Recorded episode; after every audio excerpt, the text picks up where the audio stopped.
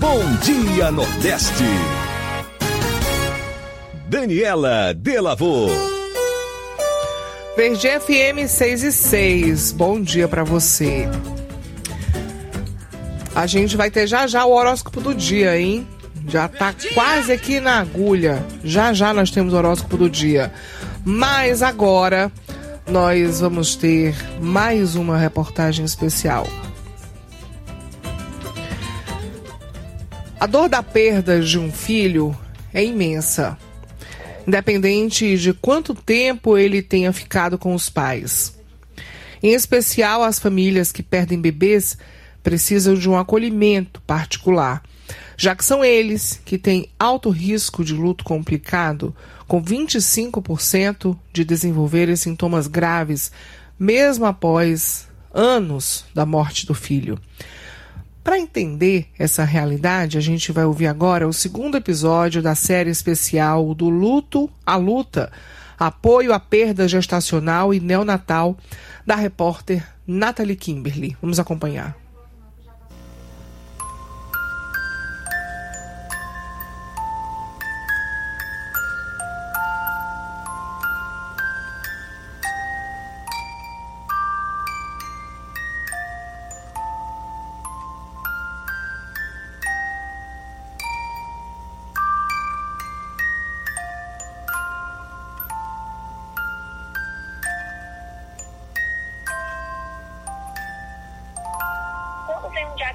Desse, né, onde não chegar ao fim a, a gestação, eu acho que abre um leque de possibilidades. Possibilidades para você vivenciar cada minuto com seu filho, possibilidades para você apresentar para ele o mundo mas de um outro ângulo, de uma outra forma, né, com ele aqui dentro, protegido na sua barriga. Possibilidade de você é, planejar, né, ter um plano de parto né, para receber esse bebê, mesmo sabendo que ele pode vir sem vida ou pode vir é, com algumas limitações. Os lutos, né, por bebês na barriga ou bebês que acabaram de nascer são, são muito velados. A gente nunca tinha, nunca tinha passado por isso com ninguém próximo. A gente sofria, assim, eu pelo menos o sentimento que eu tinha assim, meu Deus, tem alguma coisa errada comigo, por que eu tô sofrendo tanto, né? Porque assim, você ouve falar e as pessoas em geral não, não consideram, né? Vamos dizer assim, um sofrimento tão grande. Ai, não, daqui a pouco vem outro. Não, assim mesmo, foi Deus que quis assim, né? Imagina se ele ficasse doente e você tendo que cuidar dele. Imagina que ele ia sofrer muito. E a gente escuta, né? Tudo que você puder imaginar. Juliana Monteiro engravidou da primeira filha ainda em 2021, a pequena Maria Luz. Foram nove anos tentando engravidar naturalmente, até que o positivo chegou mas na 12ª semana de gestação, Juliana recebeu a triste notícia que a filha tinha translucência nucal aumentada, que poderia não resistir até o parto. A dor dos resultados negativos se somou à falta de suporte médico dado a Juliana durante a gestação.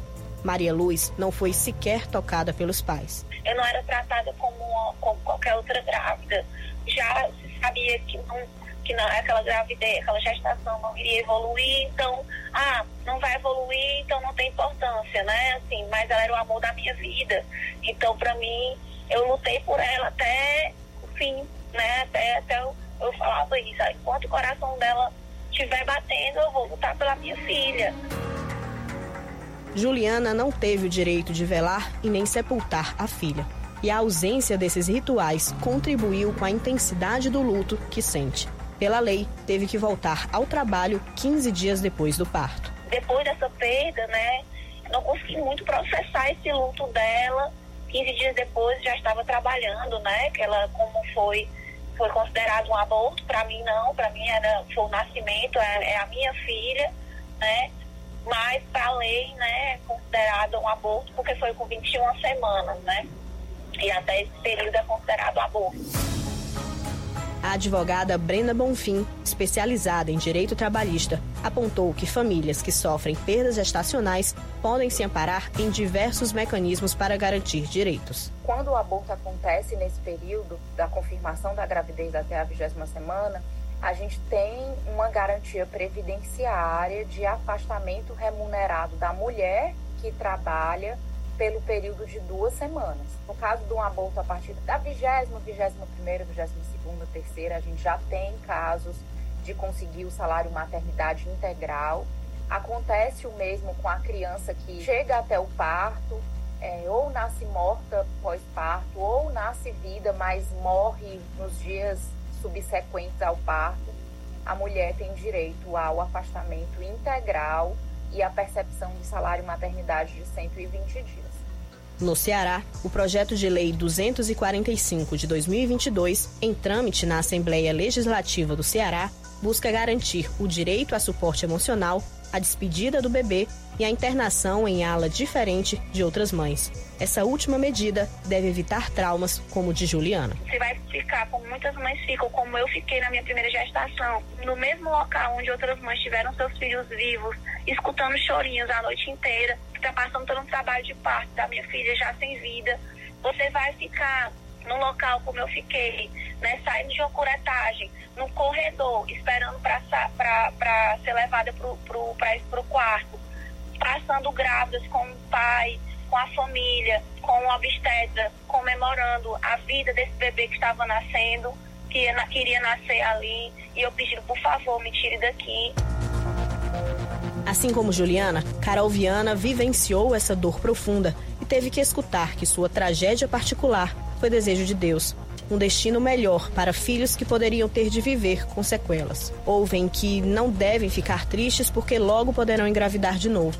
Carol teve que recorrer à ajuda psicológica frente ao turbilhão de sentimentos após a perda do Martim, que viveu por 41 dias, mas não resistiu a uma cirurgia para tratar uma obstrução intestinal. E aí, depois né, desse processo, foi fazer terapia, né, cheguei em psiquiatra, e fui entendendo que, que eu estava sofrendo porque de fato era uma dor muito grande, né? Fui entender o que é que eu estava sentindo.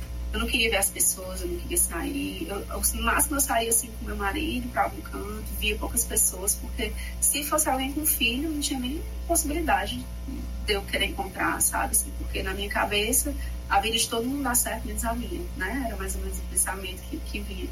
E aí eu procurei uma psiquiatra é, para ver, né, enfim, as possibilidades, procurei um psicólogo, que para mim, a psiquiatra até cheguei a tomar uma medicação um pouco leve, mas a psicóloga aqui de fato foi fundamental para mim. Para a psicóloga perinatal Milena Bonfim, antes do nascimento, há uma projeção de planos e desejos pelos pais. Com a perda, há um encurtamento desse processo e esse luto chega até a ser subjugado por quem não o sente. Fatores de acolhimento para um casal que perdeu o seu filho, seja no início da gestação, nas primeiras semanas, seja intraútero, né, durante a gestação, ou seja, uma morte neonatal após o nascimento, é dar espaço de fala sobre esse filho. Primeiro, que esses casais, eles já planejaram, já imaginaram, já sonharam com esse filho antes mesmo, às vezes, até do positivo, né? Tem aquele casal que está planejando, imaginando, às vezes desde criança, ah, eu quero ter filho, quero ter dois filhos e tal. E de repente se encontram grávidos ou tem o seu bebê e ele parte brevemente. Então, olha o tamanho da dor que envolve. É preciso um acompanhamento particular com essas mães e esses pais que sofrem com o luto perinatal. São eles que têm alto risco de luto complicado com 25% desses pais sofrendo sintomas graves mesmo após anos da morte do bebê. E no terceiro episódio dessa série especial, você vai conhecer as orientações médicas e as principais causas para quem sofre de perda gravídica de repetição. Essa série de reportagens tem coordenação de Liana Ribeiro e Maiara Mourão, reportagem de Nathalie Kimberly e sonoplastia de Kleber Galvão. O intervalo, né? 6 e 15 A gente volta já já. Bom dia, Nordeste!